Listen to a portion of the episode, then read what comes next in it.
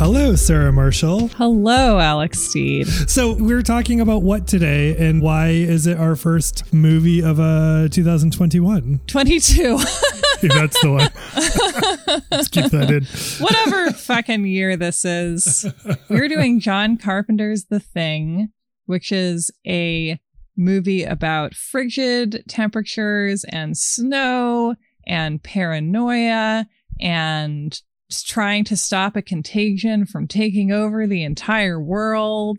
It's very relevant. And it's also one of the great horror movies of the late 20th century. It's John Carpenter at his best. I feel like I'm saying this over and over. I think we're doing a lot of movies these days that are like a director producing a masterpiece, and this is one of them. So we have coming up in the show to Die For, which I think we mm-hmm. agree is a Gus Van Sant masterpiece, and then Goodfellas, where mm-hmm. you know Martin Scorsese probably arguably had a handful of masterpieces before Goodfellas, but I can think of no more of a Scorsese masterpiece than Goodfellas itself. That that one's like a master masterpiece. That's where like we become whatever the thing above that is. Yeah, and we also talked about Titanic as our last movie of 2021. Another masterpiece, another chilly chilly tale. Yeah, you know that I love the seasonal picks and so you're indulging me in having some movies that are very cold. This is a cold movie.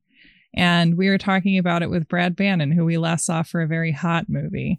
Yeah, for sure. Yeah, the dichotomy here is we had him for our hottest movie and we have him for our coldest movie. Yeah, that's cool. this is a good party question. Would you rather be at the outpost and the thing or on the Titanic? Yeah, don't do too many indoor things, but if you do, bring this one up and people will be like, there's an intellectual. There's someone who wants to talk about something scary that isn't the scary thing happening right now. Yes. So that's nice. What's the selling point of this movie? Why why would people want to check this out? Hmm. So first of all, this is a Kurt Russell movie, and those are always fun. Kurt Russell is always fun, even in this very intense movie. I mean, I feel like this is a New Year movie that kind of bookends the New Year along with Titanic because we just kind of said goodbye to 2021 and now we're saying hello to the horrible situation we remain in with the thing.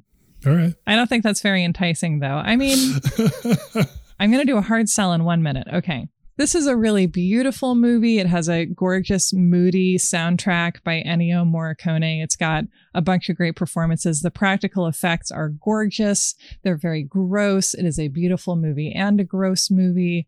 It's about, as we talk about in this episode, the way people behave in a certain death situation and what it means when we try to do the right thing when we know we're not making it out of this one alive.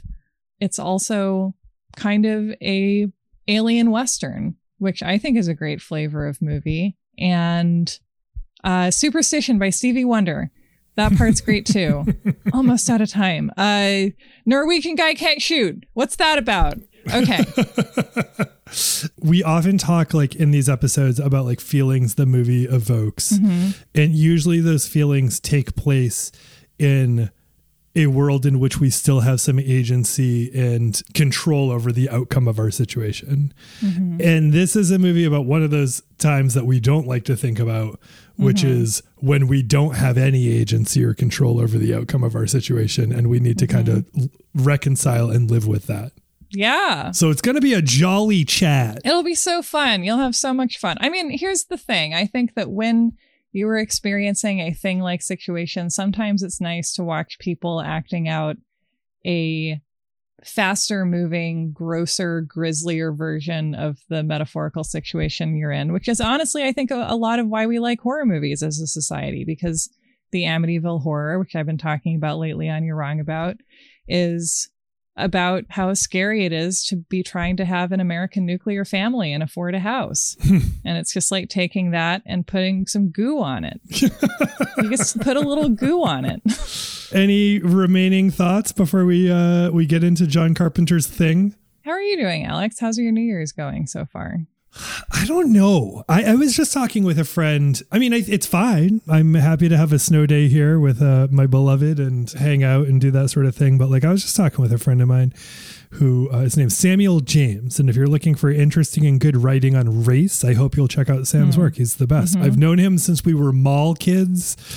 now he's a moth featured storyteller. He's just a fabulous fantastic person. But we were just talking about how what seems to define this moment in particular, usually X amount of things in our experience are chaotic. Mm-hmm. 30% of the world is chaotic, 70% is more or less how it is. And you can judge mm-hmm. the shape and the intensity of the chaos by juxtaposing the 30% to the 70%. Totally. Right now, it feels like everything is the 30%. Right. And so it's hard to know the shape of it, the potential outcome of it, where we're going, what's happening.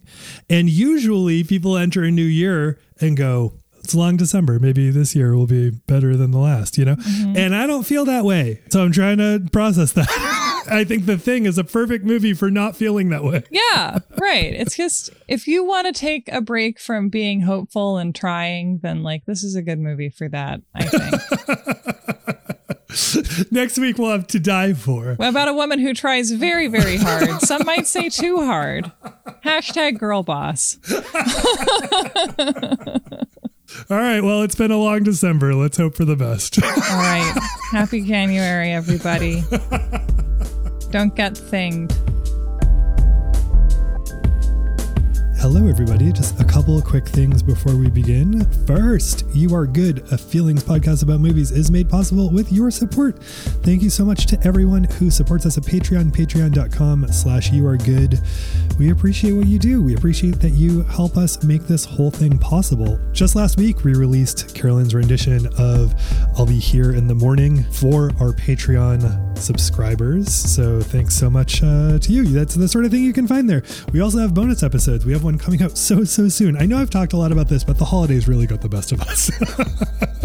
so you'll have a bonus episode in just mere moments. And it's made possible with support by Knack Factory, K N A C K Factory. It's a commercial and creative video content production company with offices in Portland, Maine and Nashville, Tennessee, though they do work throughout these here United States. If you need that sort of work done, get in touch with the folks at Knack Factory. As always, we have a playlist to accompany this episode uh, that you can find in the show notes. Check it out. You uh, will notice that we have a new logo, which I talked about, I think, in last week's variety show episode. But we have a new logo. Thanks so much to Liz Clemo. And lucky you, you can get some new You Are Good swag. Very limited, as we do with these short runs. So look for that in the show notes as well. Look for a link, t shirts, sweatshirts, etc., of the new You Are Good logo. I think that's it. Let's get into this very chilly conversation about the thing. I hope that you all enjoy. Brad, last time we talked was August, I recall, because it was uh it was Texas Chainsaw Massacre time. Yes. We love covering movies that feel seasonally appropriate. That's a thing that Sarah has shepherded us into. This movie that we're covering is on the opposite end of the seasonal spectrum. What are we doing? We're doing the John Carpenter's The Thing which is my favorite movie of all time. Yay! Brad, I wonder if, if you feel about the thing the way I feel about Titanic. That's a movie that I fell in love with at a young age and is also about the question of how would you behave if death was basically guaranteed and what does that say about you? Hmm. Mm-hmm. There's absolutely no question that this was the first movie that introduced me to the concept of people knowing they were going to die, accepting their fate but also working really hard to stop that fate from befalling others. Mm. They were super cool about it. I mean, Kurt Russell was. Kurt, Kurt Russell never lost his coolness throughout this movie. I think that pretty much everyone else did, except for maybe Nauls. Nauls seemed pretty cool until the end. Nauls was pretty cool. Nauls has a good attitude. What's Keith David's character's name? Childs. Right. I feel like I'm on the child spectrum. How so? Like moderately cool, but would also be like, uh, I'm, you're not going to tie me up. Sorry. And I'm on the Palmer Windows spectrum, which is like, don't bother me. I'm getting high. of the 58 hours of uh, bonus footage and extra materials and documentaries that I've watched on the thing, I've never heard why Windows constantly has sunglasses on at night, inside, outside, everywhere. I think he has pink eye. I don't know the official answer, but I do know that he's one of those actors that has his own studio and like teaches his method and stuff. Oh. I assume that this was very much a choice. He's very much the Charlie of this group. Sarah, before we dive in too far into the ice hole, what's the thing about? Alex, I wanted to start by asking you. I just thought this would be fun for everybody to try and name the characters in the thing. I think I think Kurt Russell's character's name is MacReady. yes. Ding. One. And I only know that because we had to see it on his jacket at some point and like that and i'm re- realizing what i relate to in a big way which is i need something visual so Hmm. MacReady, we have child who we just talked about we have windows Guy with the sunglasses who works the radio. there's a guy who might have a german or french name jacques maybe i don't know There's no Jacques. okay cool great news this is comedy gold. there's wilford brimley Yes. There's the guy who has the wildest eyebrows and slips into a, an English accent sometimes.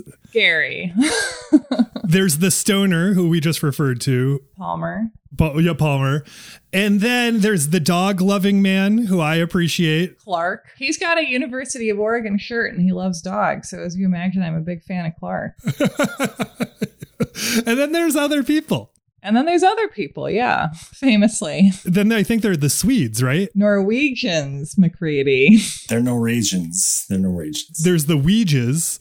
Then there are a number of dogs and the thing. Yeah, there's a dozen dudes. There's a bottle of J and B that gets a lot of use, and yeah, like a handful of dogs. I don't think you mentioned Norris. No. I would say our most spectacular thing victim is our Yes. mild mannered geologist. Who Nor- Norris has one of the greatest moments in the movie where they try to put him in charge, and he's like, "No, no, I- no, I don't think I'm up for it." I love that. That's why I don't suspect him of being a thing because, like, you got the subconscious bias that the like nice guys or the beta males aren't going to be things, but they are. It's interesting. More people today should learn from his example, which is just like you're given an opportunity to lead, and if you don't feel up to it, nah, they're just that's not for me right now. Yeah, no, Is this deliberately a 12 Angry Men riff? Is this specifically an homage to it, or is that not uh it, intentional? I don't think so because in the original short story there were 37 people. Oh, okay. it may have been adopted is that. And I know Carpenter has said before that this has Agatha Christie and then there were none vibes to it. Hmm. I think the real reason that he reduced it to 12 people is it was hard enough already to put 12 people in a shot yeah. and follow them around. I was just trying to remember 12 of them. So, yeah, I agree. This is like our version of the Jingle All the Way Reindeer Challenge. but I'll tell you what this movie is about.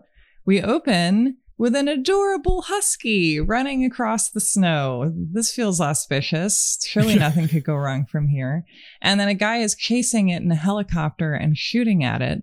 And the husky arrives at this American research outpost, Outpost 31. He's the worst shot in all of Norwegia. He is. This is a country that excels at biathlon. Where was he? He fired at least 19 rounds and did not She shoot. really did. Yeah. And that is one magic fucking dog, I guess. People on IMDb have speculated this movie has a great trivia page that, like, while the dog is unobserved, it can repel bullets because um, it's actually the thing. Is is the thing of it. Boy. And so the dog arrives at the American outpost, promptly licks everyone as much as possible. The Norwegians come and are shooting at it. Oh, Bennings. We forgot to name Bennings. They, what happens? A Norwegian is like attacking them. And does MacReady or no, Garry accidentally hits Bennings by firing at the Norwegians from inside and breaking a window? Is that what happened? No, I think the, the Norwegian hits Bennings when he's firing at the dog. And then Garry very squarely hits the Norwegian. of course. Shoots him in the eye. Pretty good shot. Yeah. Garry seems to be ex military and so, or current military. And so they kill the Norwegians who are attacking them and not getting their point across because they're speaking Norwegian, which right there, I feel like they would probably be able to speak English if they're scientists working at the South Pole, because Norwegians are pretty, you know, good at speaking languages, it seems, whatever. Um, and so everyone is like, well, that was weird. I guess they got cabin fever. And then they're like, how do they get cabin fever in a few weeks. I don't. That seems odd. Yeah, this is like a spiritual sequel to The Shining. That's true. Obviously, he had cabin fever. That's the obvious and only answer about what happened. Let's go investigate. That's what we blame whenever anything bad happens in the snow. It's convenient. and they're like, "Hey, MacReady," and MacReady's like, "I'm Kurt Russell." and I'm super handsome. He's so beautiful. He's got like the most beautiful face and like I love how he's like this sad Vietnam vet who's traumatized and has given up on life, but he still has the most beautiful silky hair. Mm-hmm. But they're like, hey, MacReady, can we go to the Norwegian base to try and figure out what the fuck happened? Or, you know, tell them, presumably, because we assume there are people still alive there. And MacReady's like, sure. I don't care if I live or die. There's like weather coming, but he's like, whatever. And so they go out to the Norwegian base and they find that a lot of scary stuff has happened and everyone is dead. And then they find this like alien in a chunk of ice and some tapes of an excavation. And they're like, cool, clues. and then they take those back and they keep the alien out at room temperature and do an autopsy because that's what you do. My favorite thing about those clues is like when they're watching it, they're like, How much longer do we have? And they're like, 19 hours of footage. And they're like, We'll never find out what happens. it's like, yeah, you need to watch it, dipshit. Aren't you guys scientists, some of you? And also, it's like this team is half scientists and half like blue collar guys who have to take care of the scientists, which is fun, which is a, an echo of Alien for sure. So yeah, what what's on the tapes, Alex? It looks like the scientists had had found a spaceship that they dug that they dug out. It's under the ice and then uh, someone from our team back home deduced that based on where it was in the ice it was like a hundred thousand years old. Yeah and it's a giant friggin spaceship. And Brad, how do you feel about the fact that the spaceship just totally looks like a matte painting if you're watching this on, you know, in yeah. HD? Well, that might be the one part where they could have used a special effect uh, that they didn't have. Um, because that, I mean, truly, that really stands out from the rest of the movie is a very obviously fake situation. Yeah. We gave them that they had to have their giant flying saucer moment. It's okay because on the movie description that showed on my screen, it said it's presented by horror meister John Carpenter. So if it's presented by the horror meister, it's totally fine. Right. You can say that it's an homage to the Howard Hawks movie, and it would be like, oh, okay. Yes. Newsies also has a couple of matte painting scenes, which I think is so charming for a movie that came out in 1992. Yeah. Brad, correct me if I'm wrong, but is isn't Jamie Lee Curtis and children watching the old version of the thing on TV when Halloween happens? Yeah, yes, the Howard Hawks version of the thing, which was Carpenter's one of his favorite movies. And I think he said, you know, one of the first scary movies he saw as a kid and really, really did scare him. So he put, you know, they had to be watching scary movies on Halloween night and he put the thing on. The thing from another world is what it's called. Hmm. Let's, yeah, let's call it homage, Sarah. I think you're right. Homage. Yeah. Homage, fromage. Yes. So it, this matte painting demonstrates to us that like this is a gigantic freaking spaceship and so they all go back to the outpost and watch the videos and let the alien defrost like chicken. it's it turns out to be, I think, a person who has been killed or burned to death when they are midway through being assimilated by the thing. Brad, is that correct? Yeah, I think so. I mean, they just they bring some remains back from the camp as to why they bring those remains back from the camp. I mean, it's just obviously so mm-hmm. that we mm-hmm. can showcase the face separating from itself, which is in that mm-hmm. sculpture that was done. That's the one they bring back. And I think that's the one that they, I guess, that Blair gets to do the first bunch of exposition on. Yeah, which is an amazing scene because it's like the thing autopsy. And I just can't get over the fact that they just like have it out sort of gradually defrosting as if they're like, oh, let's have thing tonight. Can you grab the thing out of the freezer and put it in the sink, honey. Clearly, they hadn't seen the thing. yeah. they're not familiar with the thing yet, obviously. yeah, with, with thing safety procedures. But yeah, so they sort of dissect this ooey gooey weird entity that they don't know what it is. And Blair, played by Wilford Brimley, makes sure to like touch his lip with his instrument at least once, which is great. Then after that, Bennings, who's the guy who got shot originally, who has the iconic line, Nauls, would you turn that crap down? I'm trying to get some sleep. I was shot today, is alone in a room with the thing, which is now like fully defrosted and ready to mingle. And so we see Bennings getting assimilated, which is like the thing rips your clothes off and then embraces you with its tentacles, basically. I still don't fully understand what happens. Like it embraces you with its tentacles, it like sucks you in, and does it like sort of copy you and then uh, you like a version of it that is actually looks like you split out of that and then is it all the same mass I think it just like eats you and then it can b- imitate you. then also is it everything it's ever touched like can it access all those things like is it is the form that we see it in like some sort of process or is it assuming some other fo- like what is that brad what is happening well, I mean, there's what there's what it was in the original short story, which is quite good, notwithstanding some problems with the writer.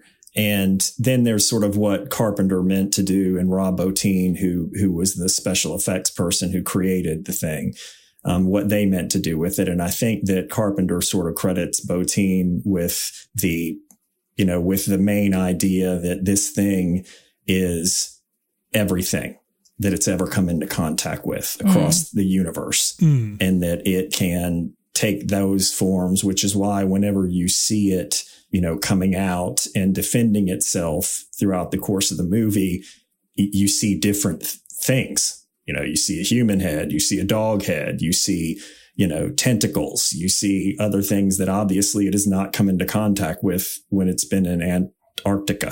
Mm. And so, you know, the concept here is this is an organism that every single part of is a whole. And so it can become whatever it comes into contact with, but it can also, that doesn't consume itself. And that's why, you know, there's the computer graphic later on where Blair is playing this out with his little computer program that says, you know, we're, it's basically the amount of time it will take to infect the entire human population if it gets out uh, from here. It's the same computer program I think that Jeff Goldblum uses in The Fly to explain that he's now Oh. he's now part fly. It's the expositron. The expositron, yes. The Expositron 82.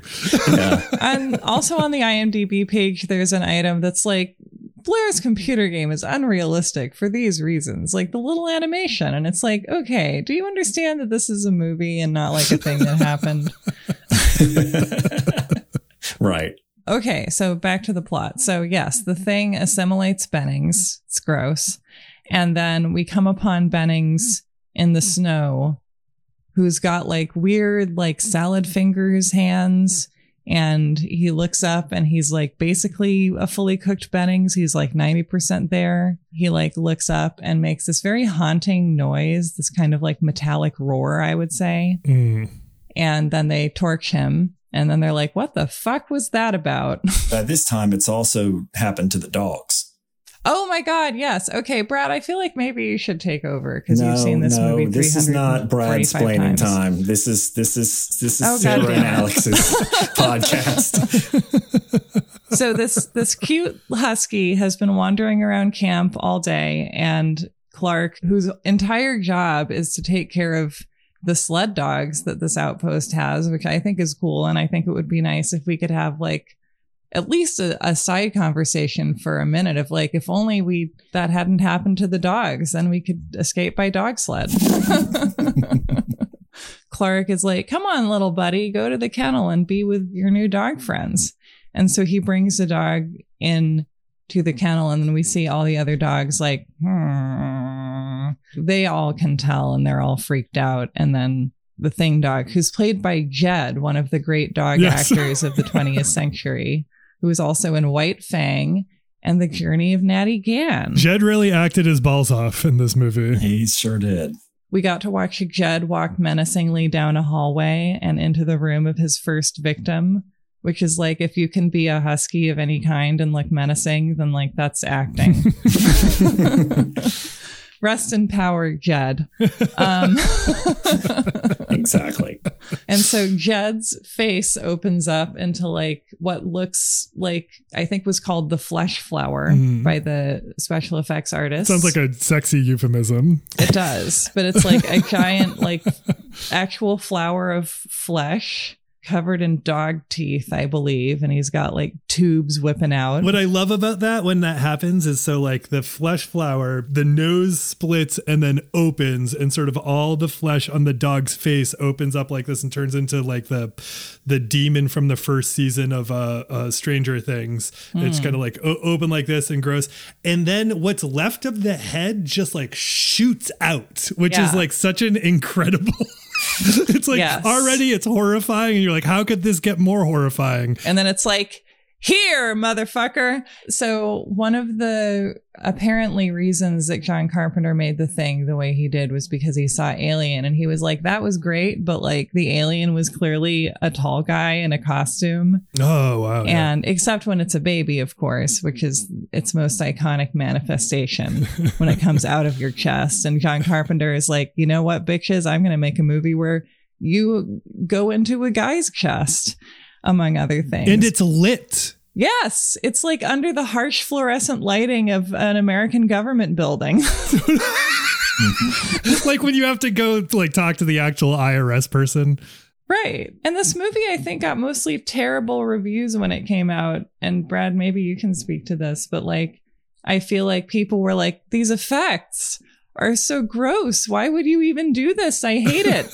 and I, my feeling about the effects and the feeling of the people who made this movie, like one of the most beloved horror films of all time, haha, is that like, oh my God, the effects are incredible. They're so amazing. You're like, oh my God, that dog just opened its face up and sent out another tiny gross face and now it's going to assimilate it's like oh i'm watching an alien with my very eyes and like it's a response to alien in the sense that alien really does amazing work by mostly not showing it. I think the only moment that has really ceased to work from my perspective is when tom skerritt is in the vents and he's hunting for the alien with his flamethrower and then they realize it's right on top of him. Where is hmm. it? And he like turns around and the alien is right there and it reaches out its arms and it's like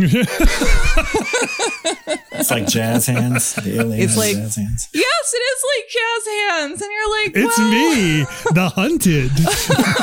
Surprise. you got me you know Oh boy, here I am. gotta dance yeah it's great and so this movie i feel like is like you know what fuck that we're gonna mm-hmm. show you everything and you're gonna see it's just not gonna be cheated. We're just gonna show you all this gross stuff. And this movie is very gross and i love a gross horror movie. It's funny that it was treated that way when it came out because like when the pre when the prequel came out, I guess you'd call that when the prequel Mm-hmm. that was like about the about the previous team, the primary concern outside of it not being directed by John Carpenter was or the, the like piece of feedback was like Mm-hmm. a lot of this will make you nostalgic for the practical effects of the first right go. And I haven't seen the new movie, but I I did notice that that was like a lot of the criticism. The new movie from 10 years ago i mean i i also think of it as the new movie but yeah Gun to my head, when did that movie come out? I'd be like 2018. yep No, it came out one decade ago. just one, just a decade, whatever. they just fly by, right? Jesus Christ. I also think that the thing, I think it initially didn't do as well as it deserved because it's not an incredibly user friendly movie. Like, I feel like you can watch it for the first time, especially if you're young and potentially leave with a sense of like, I have no idea what happened back there or what the ending was supposed to mean and I want my money back. like I think a lot of people probably responded that way. I always felt about it even when I found it like a little bit inscrutable story-wise. I was like, well, I just love watching all those special effects. I'm very happy. Like in uh, Bravo's 100 scariest movie moments, they have Guillermo del Toro talking about the thing because he loved the thing when it came out. And he was like, I never understood why it didn't do well in the US. It did amazing in Mexico. I remember seeing it in the theater just like crammed with happy Mexicans is how he described it, which is like it's it's his quality film. By way of like what it is, which is like we're trapped and we're to die. Right. That's not really an American idea, is it? right. 1982 America, but like it, it is the most honest movie. It's the most ho- honest horror movie I've ever seen about our fate, not just like individual, but like especially like our national fate. right, and it goes where Alien won't because Alien is like we're trapped and we're gonna die, except for like the hot, smart, extremely competent woman who's been kind of stepping up better than anybody else the entire time. Right which is very comforting because obviously you're going to identify with the protagonist, except those idiots who started off identifying with Tom Skerritt. And then we're like, me no expect a woman to survive. anyway, so in the thing, Blair does a thing autopsy. We have the dog, Jed the dog, going and thingifying the other dogs. And so MacReady has to run in and kill all of the dogs which is really brutal. Like this movie starts off. It's worth mentioning that like we start off watching someone chasing and trying to shoot a dog, which if you don't know what's going on is pretty intense. And then it's intense for other reasons when you do know what's going on. And then we get to like dog violence immediately. So this movie is announcing itself as taking no prisoners. This is like stabbing mm. Janet Leigh in the shower, basically. It's like, oh my God, they got Jed. Yeah, dogs are first. Yeah. That's bold. And it's not just like in a slasher movie, like often in a slasher movie, a dog dies or is like it's it's an off-screen death. Like that happens in Halloween, right? Like right. a dog is killed in the house. But like this movie's like, no, we're gonna we're gonna acquaint you with the dog death. and we're gonna show them like freaking out and panicking. And honestly, I think one of the scariest effects in this movie is that it shows one of the dogs actually like biting through a chain link oh yeah. fence on yeah. its enclosure because it's trying so hard to escape. And you just think about like the force that's necessary to do that even if this is like shoddy construction. It's intense. And so you're like all right we're just this movie this thing does not give a shit. And so they torch the jed thing. They have to euthanize all the dogs that survive the event. And then they're like, well, something weird's going on. And then they're like, well, let's leave this defrosted alien guy. Let's just let's cover it with a tarp. That's what we'll do. We'll put a tarp on it. And then it assimilates Bennings and they're like, what the fuck? And this movie starts off very slow. Like I feel like that doesn't happen until what half an hour, 40 minutes in, something like that. Mm-hmm it's like how the Titanic hits the iceberg at exactly the halfway mark of the movie, or the mummy shows up exactly halfway through the mummy. Honestly, uh, we see Michael a little bit in Halloween, but like we don't get into Halloween until we've spent an hour with teenage girls. That's so true. Yeah. Teenage girls just like bullying each other. Yeah. He does a great job of being like, this is who you're going to be upset about. Right. And also, like, hell is other people because it's about a group that are like fighting Okay, so after Bennings, I'm honestly having a hard time remembering the exact sequence of events, so I'm going to do phone a Brad. Oh my God, your phone and Brad. Um, um, this is the greatest moment of my life. I'm being called off the bench to talk about the thing. It's incredible. the Bennings death, I think, is where where the focus starts to be on each other, hmm. which for me is the best part about the thing. I do like the special effects. I do like what they did with it. They're unflinching with them. But I think that for me, what has made this movie last and stand the test of time is that it is about how people begin to react to each other when they're afraid mm-hmm. and they don't know who they're dealing with. And I think that once, once you have the Norwegian autopsy and then the dog autopsy and then what happens with Bennings, it becomes clear, particularly to Blair, that this is just a matter of time before it's every one of us and we need to stop it. Mm-hmm. So I think it's what prompts MacReady to go back to the Norwegian camp to look at it again. And that's when they find the hole in the ice where the apparently the thing crawled mm-hmm. out of the flying saucer and froze there. and they start putting all that together and that begins really f- for me what is what is the movie which is okay we're not facing an external force here it is us hmm. and so you know from that point forward they lock up blair because he goes crazy and he smashes up the helicopter so they can't get out he smashes up the radio and the computer so they can't communicate with the outside world and he already poured whiskey in the chess computer, so they can't use that. Exactly. Or Adrienne Barbeau's disembodied voice. And so it's it's very clear that he's he's on a mission to probably kill everybody in the camp mm. to try to stop the thing from getting out, which is a bit ironic given who Blair ends up being at the end of this mm-hmm. movie. But you know, at that point in time, just a sort of a series of things just keeps happening to where it does become and then there were none. But mm-hmm. it all leads up to the reason Carpenter wanted to do the movie in the first place, which was the blood test scene, hmm. which is very, you know, very iconic to those people who have watched the movie and and liked it is this notion that it all boils down to this thing will fight even when the smallest part of it is attacked. And I think that that's one of the more amazing scenes in movies. Um, is how it comes down to that moment. You know, then the person that you think is least likely to be the thing, who is the stoner, ends up being the thing. I think it was after that that, you know, a couple of other people are assimilated or killed, or it's suggested that one of them maybe killed himself, thinking that it was about to get him. Mm-hmm or that it had become him. Mm. And then they all realize the, the few people who are left surviving realize we're not getting out of this alive. And, and that's when MacReady's famous speech where he says, you know, we're not getting out of this alive, but neither is this thing. Mm-hmm. And so that's, you know, sort of the end of the movie really is them trying to make sure that the thing doesn't survive. And that's why the ending of the movie is so bleak because you don't know whether the thing survived by mm-hmm. design. You don't know. Man, I loved this ending so much. Yeah. Maybe it's because we're entering the third year of a pandemic.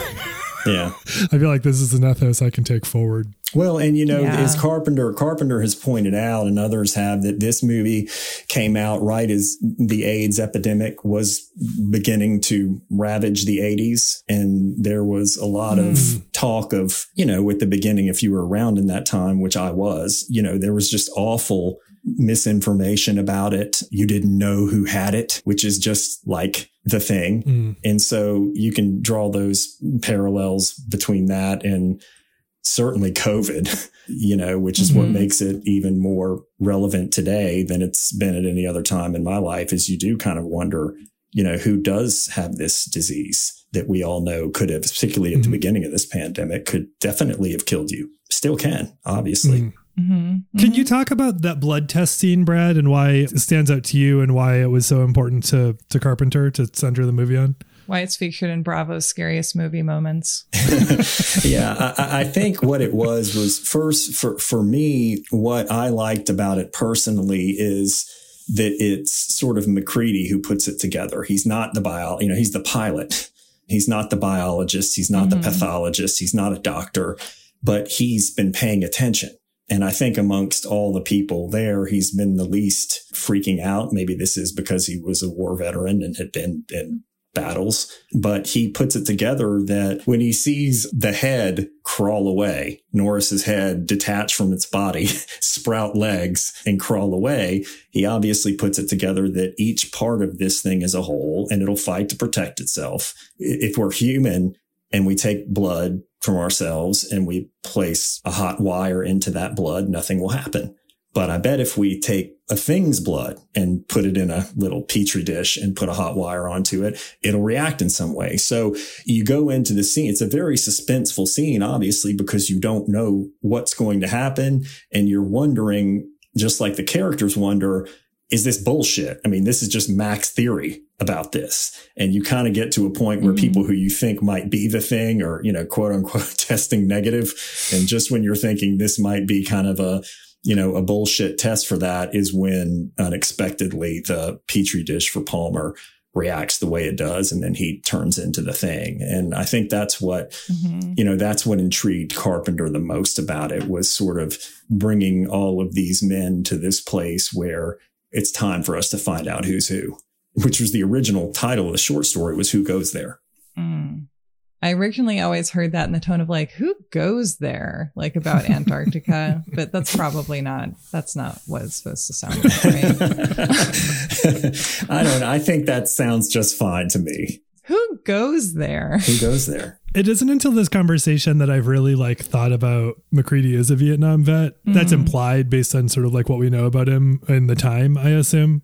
Yeah, and I think there was originally going to be more backstory in the movie. Well, I love there not being any because like I just Right. like thinking about the fact to your point, Sarah, that this is like half scientists and half civilians Mm-hmm. making the way for the scientists. And I just love the idea that like outside of flying the helicopter in and out, MacReady's just there playing chess and drinking and like probably just like thinking about Vietnam. Like I imagine that's like what he's I mean, doing talk about quarantine parallels. Yeah, absolutely. And just lo- and everyone's losing their shit. Yeah. You know, he, he especially is given this opportunity to actually like shine in an interesting way. I, I'm much more appreciative of that than I ever have been before.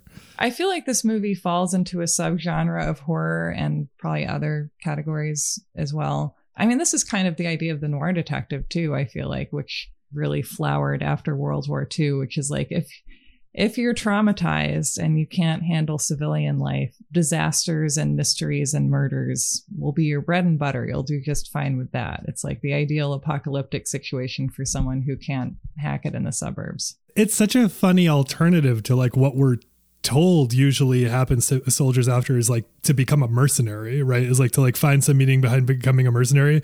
And he becomes a mercenary inadvertently, but really he just signs up to like fly in scientists. Right. He's like, give me the most boring job I can get, honestly. And they're like, we're going to give you an alien. Yeah.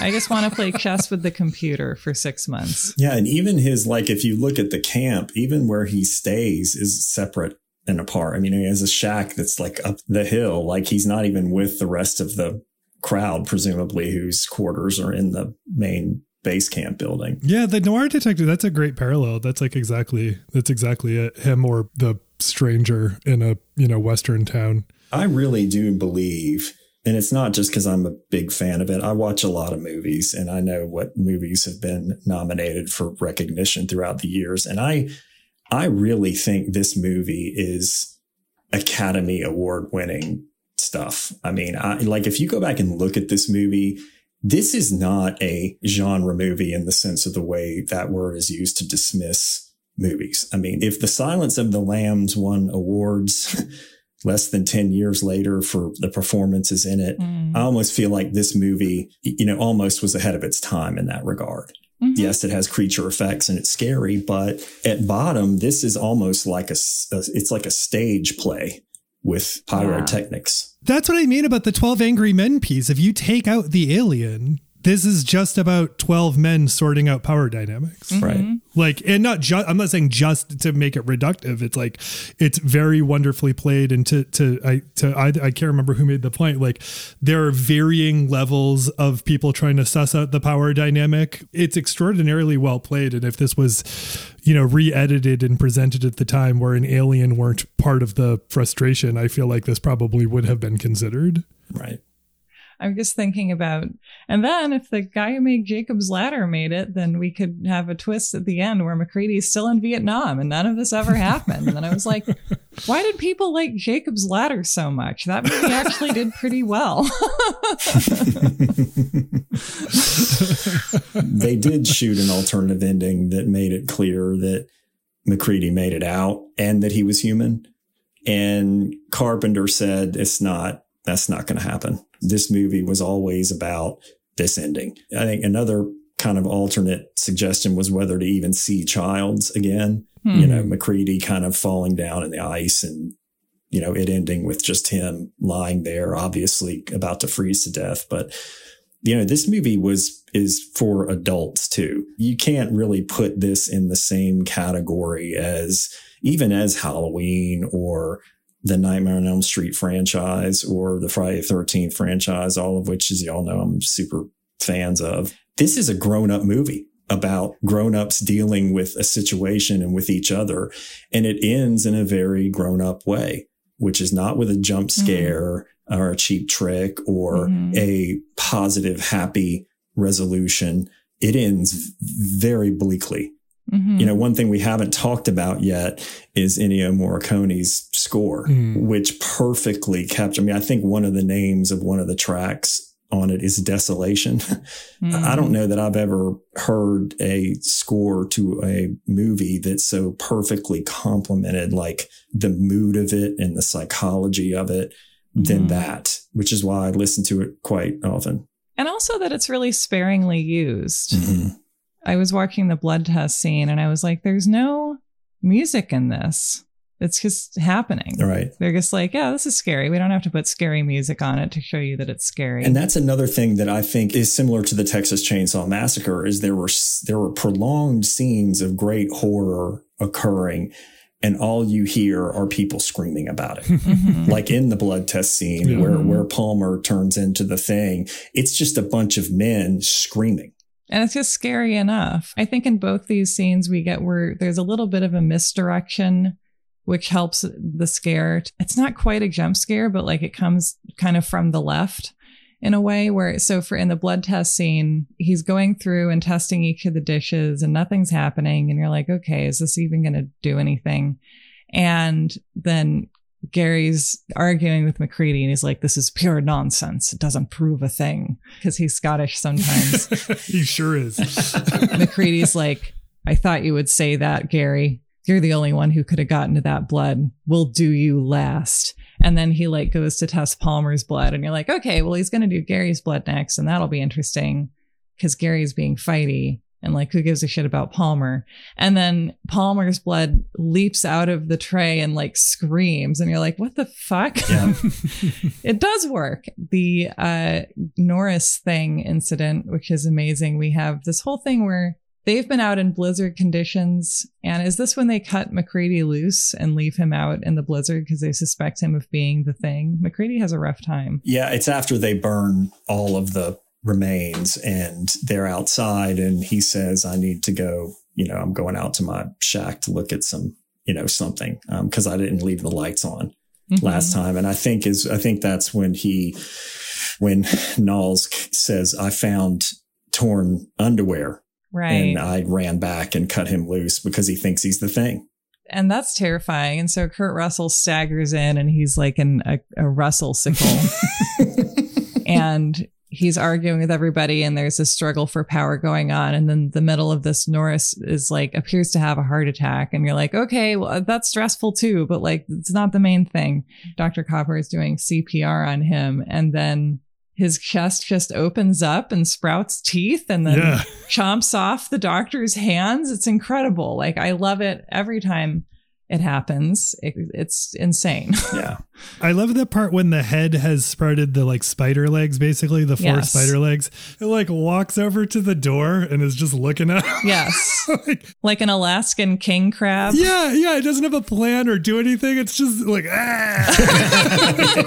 It's just like, whoa. and they're like, all right, well, let's burn it.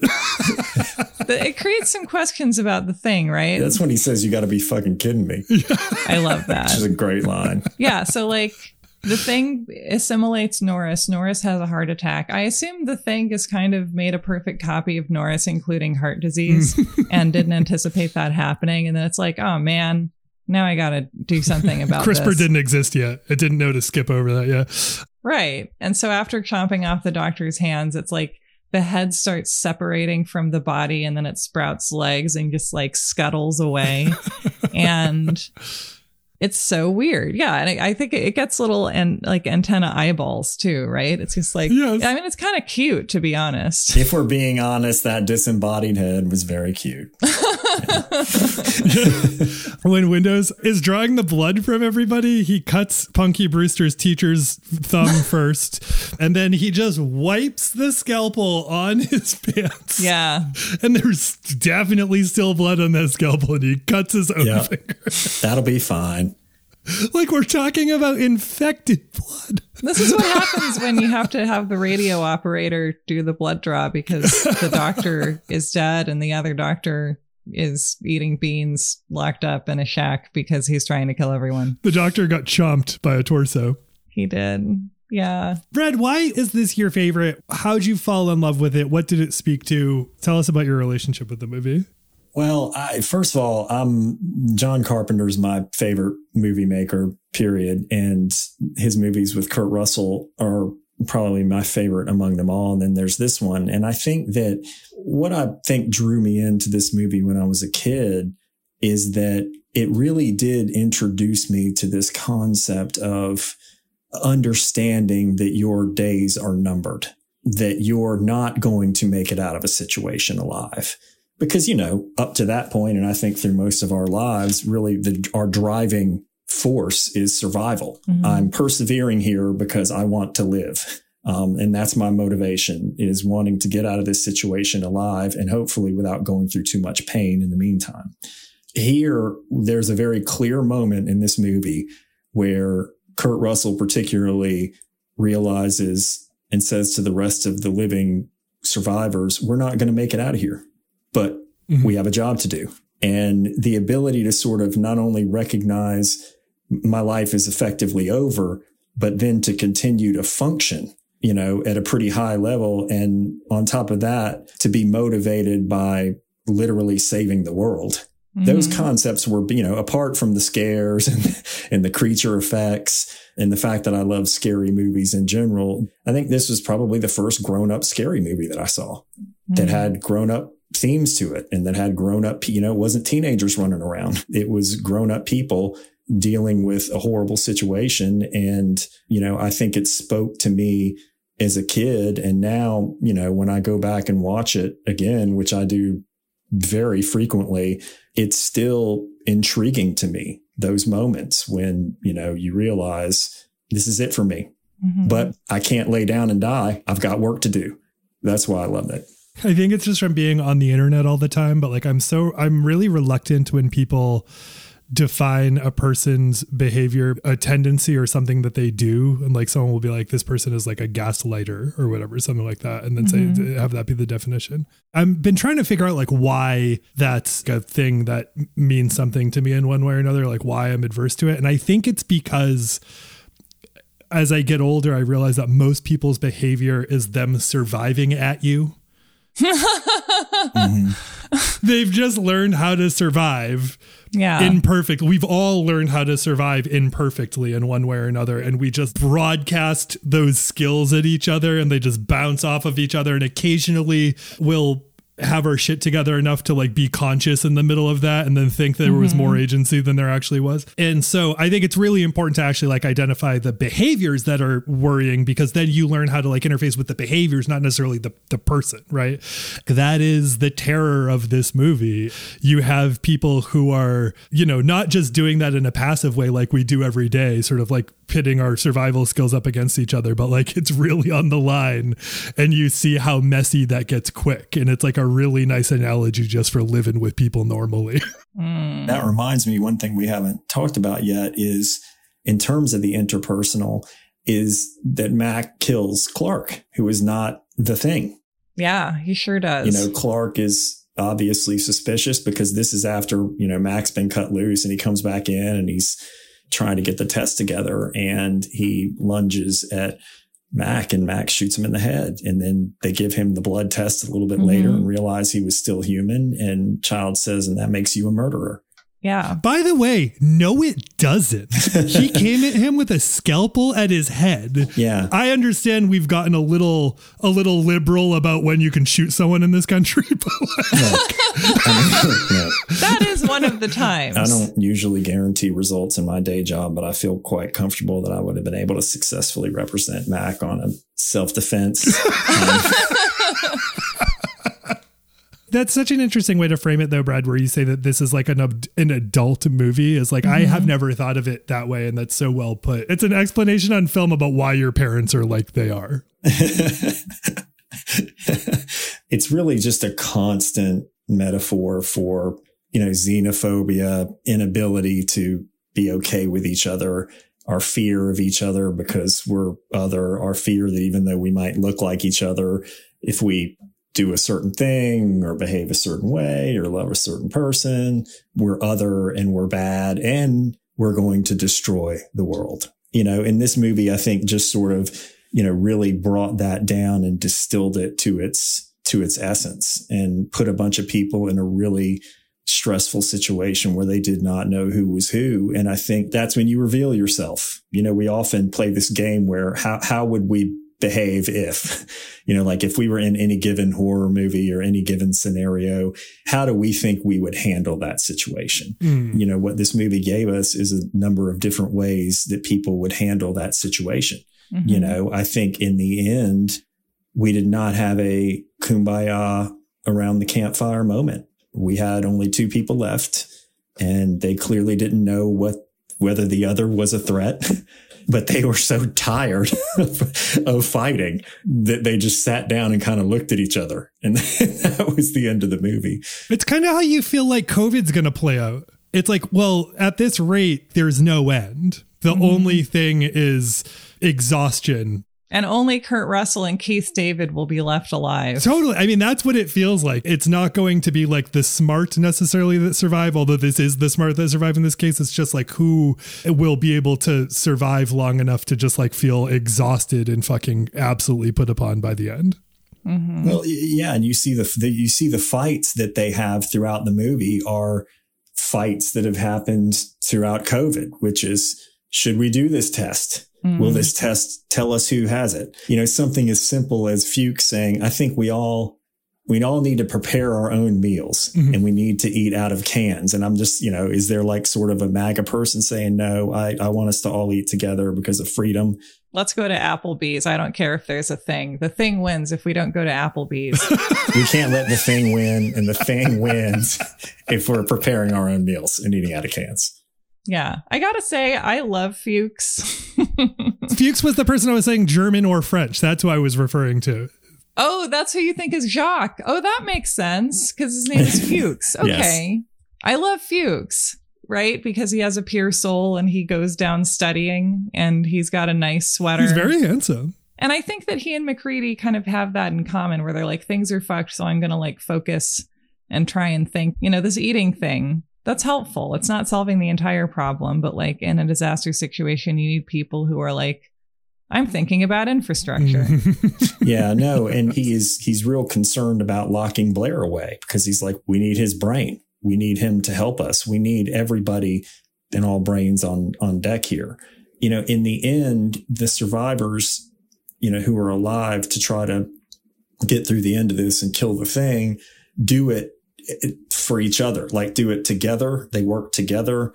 They mm. work for humanity.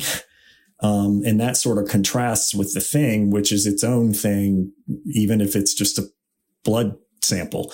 They come full circle because the ones who are, you know, who have had the test and who know that at least at this moment they're all human you know, their first thing that they do when they stop fighting each other about who's who and what's what, and they realize they're all human, is they basically make a suicide pact to try to kill the, the thing before it can reach civilization.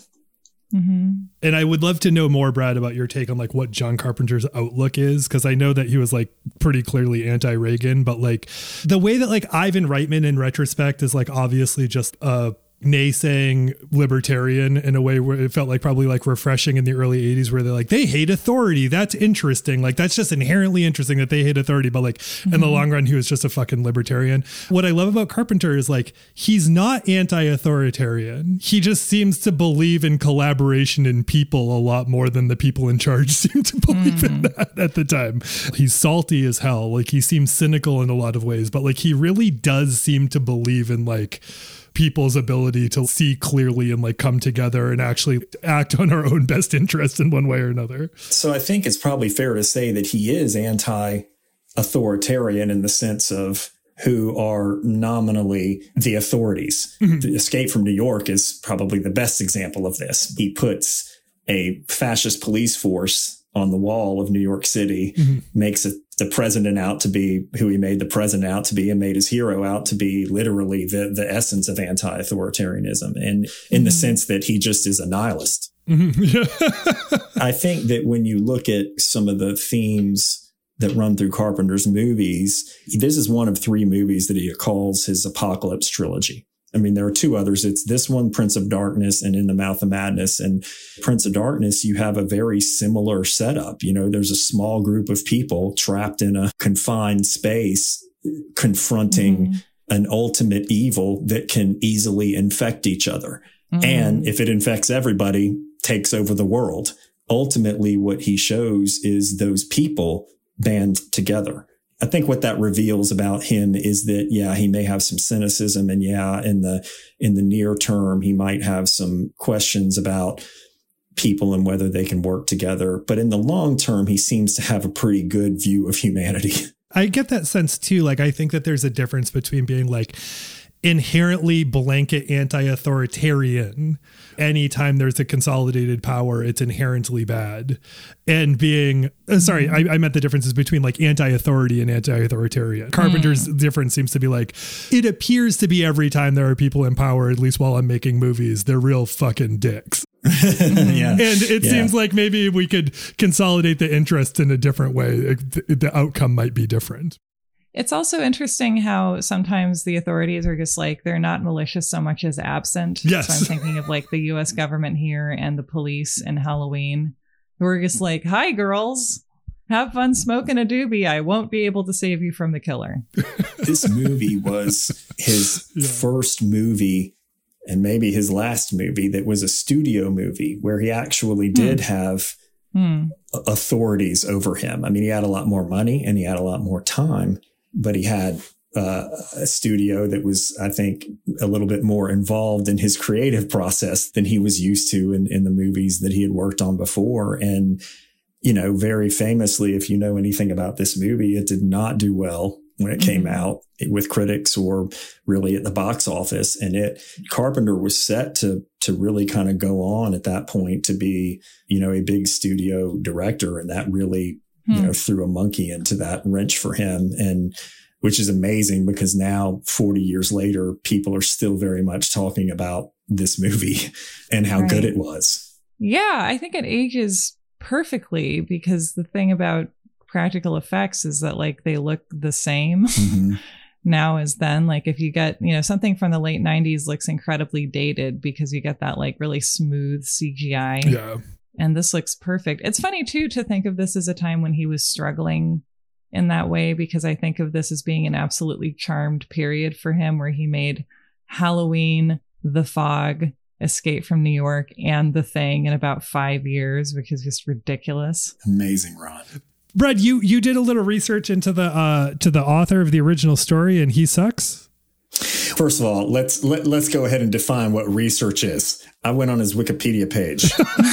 I like the short story. I didn't really know much about John W. Campbell, so I went and looked him up and, you know, he was very famous at the time, science fiction author and editor and then kind of scrolling down through his, it said he had a falling out. I think he was friends with Isaac Asimov, maybe, but he had a falling out mm. with him over his endorsement of pseudoscience. Mm. And then so when you scroll further down, you see, you know, attributed to him that he's a slavery apologist, that he supported segregation or extolled its virtues in some ways, that he was, of course, was behind sort of the early developments with L. Ron Hubbard of Dianetics he got around, I guess. All three of those things equally horrible, you know, and kind of strange in light of, I mean, in the short story, there are some really good, you know, thoughtful monologues from characters about how, mm. you know, we need to be careful about what we're doing and the sort of presumptions we're making.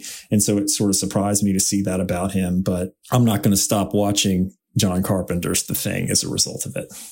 I mean, it's it's a few degrees of separation removed at that point. It's also that is making me remember that in the beginning of Campbell's story, it's like MacReady was a god among men. He was six foot four and had glistening copper hair, and he seemed to be made of copper. And it's like, all right, Ubermensch City, let's calm down. He was bronzed. yes. Oh, bronze. Excuse me. Oh my goodness. See, my my memory, dude. I mean, I something I find interesting in light of Campbell's views is that like we have this kind of I see it as kind of squabbling for the top dog position between Childs and MacReady for a lot of this movie. Childs being played by Keith David.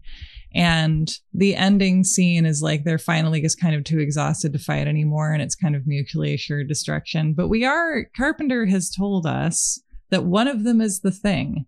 And based on all the YouTube explainer videos I watched, I feel like it's got to be Childs because MacReady's just like his mouth is just like a fount of steam, and Childs is not so much. And I do find it interesting that like there is this kind of watching a movie in America, it's impossible to see a white guy and a black guy gunning to be in charge as being totally outside of race as a concept. Mm-hmm. And so it's weird how like Childs ends up actually being the thing at the very end. And it's like, you should suspect that black guy at work. It's a little weird. Mm. For what it's worth, he doesn't think he's the thing. Hmm. Keith David doesn't think that he was the thing at the end of the movie. And I oh, think, because he said that in, in okay. I think a fairly recent interview, which reminds me of in, in, in, a great deal of the sort of commentary tracks or behind the scenes documentaries. They all talked about how hmm. who was the thing? Would you know if you were the thing? how would you know if you were the thing? And if you did, what would you do? Would you, would you instantly become the thing or would you know you were becoming the thing? Like Fuchs may have known he was becoming the thing and then, you know, burned himself to stop that from fully happening. Yeah, Palmer doesn't know he's the thing until he's threatened. Right. Like once his blood is burned, he then starts to turn. So like who knows? Yeah. Like at this point, like MacReady, I mean, is physically threatened, but is also not physically threatened, and maybe it just goes as long as as long as that runs. Right. But your point's well taken, Sarah, which is, you know, the end. Because ordinarily, you know, I think one thing that has, you know, that John Carpenter is well lauded for and deservedly so is in a great deal of his movies, he's, his cast members are not just all white people and mm-hmm. his plots are not just all white centric. Mm-hmm. And, you know, it's a famous trope that black people very rarely make it to the end of a horror movie. I think Nauls made it almost all the way to the end. and Childs was, was there at the end with him. But it is interesting to think what message, if any, was being sent if Carpenter meant for Childs to be the thing in the end. Mm-hmm. Mm. This really surprised me when I watched it. And it's always the thing I think of practically first with Prince of Darkness that it, I think like half of the characters are Asian American which like just never happens in American horror movies. Mm, right. Well, in Big Trouble in Little China, obviously, of course. was a showcase for Asian American actors. And I feel pretty certain that Carpenter wasn't meaning to say anything about race at the end of the thing. But as you say, it's hard to look at something, you know, in this country, even something like the thing and not at some level see that and see its potential. Yeah, there's questions in there about like who gets authority when they sort of ask to receive it, which is relevant in apocalyptic situations. Right. You know, I think that's what the the main. It's not an exclamation point. It's like um, the T.S. Eliot quote: "This is the way the world ends, not with a bang, but with a whimper." And that's kind of how this movie ends. Even mm-hmm. though there's a big bang and the camp explodes, the true ending of this movie is two human beings. Well, at least one human being sitting across from each other and wondering what now. They got a nice fire going. They should bring the brats out. Yeah, they should. I'm watching Yellow Jackets, which has some root in the Uruguayan rugby team that went down by plane, and then sort of famously they had to.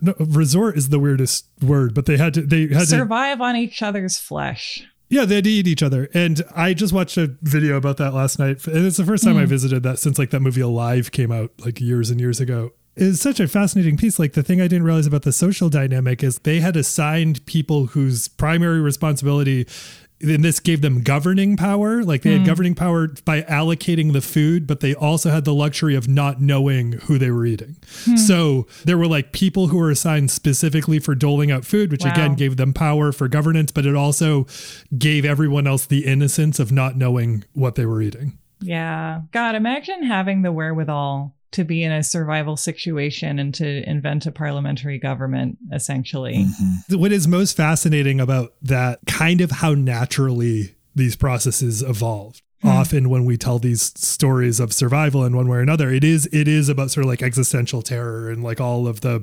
bad human drama but like there are actually like a lot of stories about survival that do not end in a lord of the i mean they end in eating people but they don't in a, in a lord of the flies like situation but not in a bad way I mean, didn't you send me that a story? Wasn't there a news story like this spring about a group of Yes. teenage boys from I think they were from New Zealand and I think they were Maori boys. They got lost on like a school trip or like they stole a boat or something. Something happened and they got lost for 18 months. And it was very much not a Lord of the Flies situation. It was a like, let's collaborate and learn how to keep living situation. And it happened around the time that Lord of the Flies was a very popular book, which suggests that, like, yes, white men will end up eating each other on an island. However, Right. other people will find ways to collaborate and not become nihilistic pricks. right.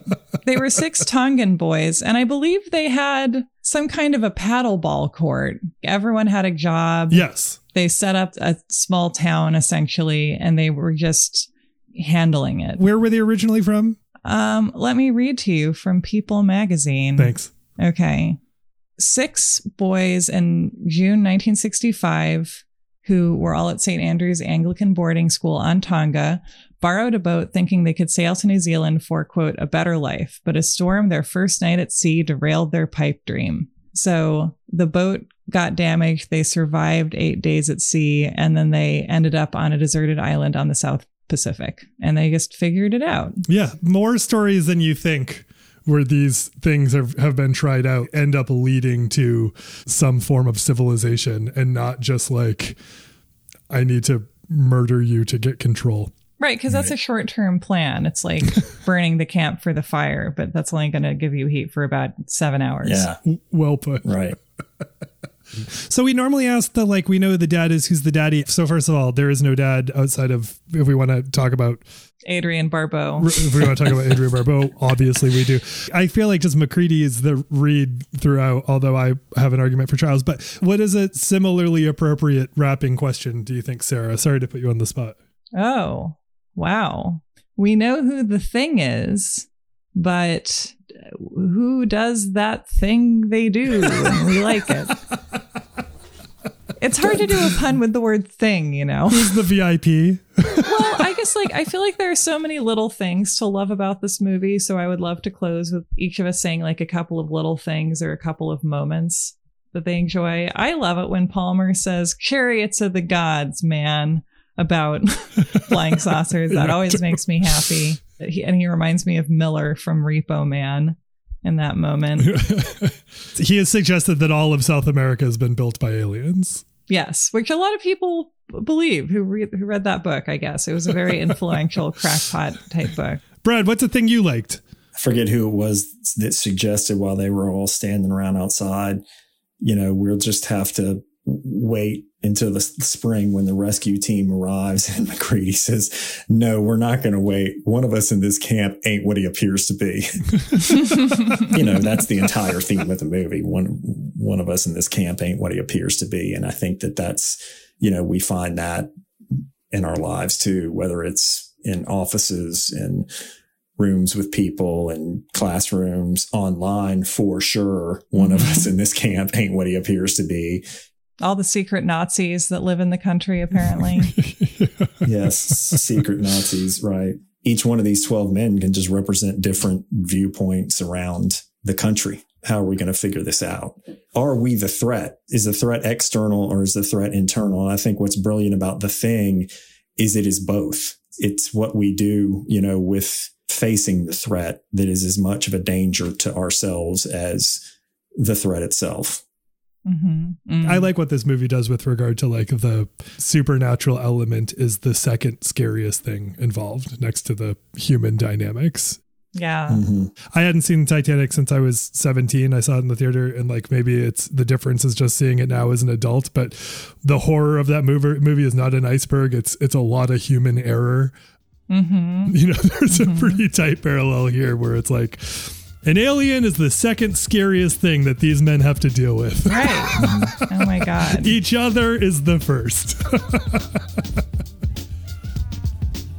All right, everybody, that is it for this week's episode of You Are Good, a feelings podcast about movies. Thank you so much for being here. Thank you to Bradley Vannon, our lovely friend and guest in this episode, for coming and talking about John Carpenter's The Thing. Thank you to Carolyn Kendrick for producing this episode.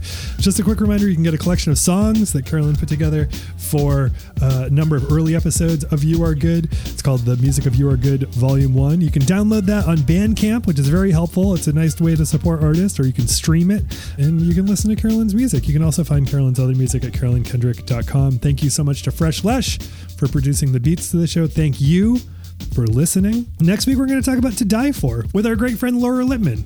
And it's a super fun chat. Thank you all for being here. Uh, you can find us on Twitter. You can find us on Instagram at You Are Good Pod. You can find us at Patreon. You can get bonus episodes by doing that and songs and all that sort of thing. We appreciate you. Thanks so much for being here. You are good.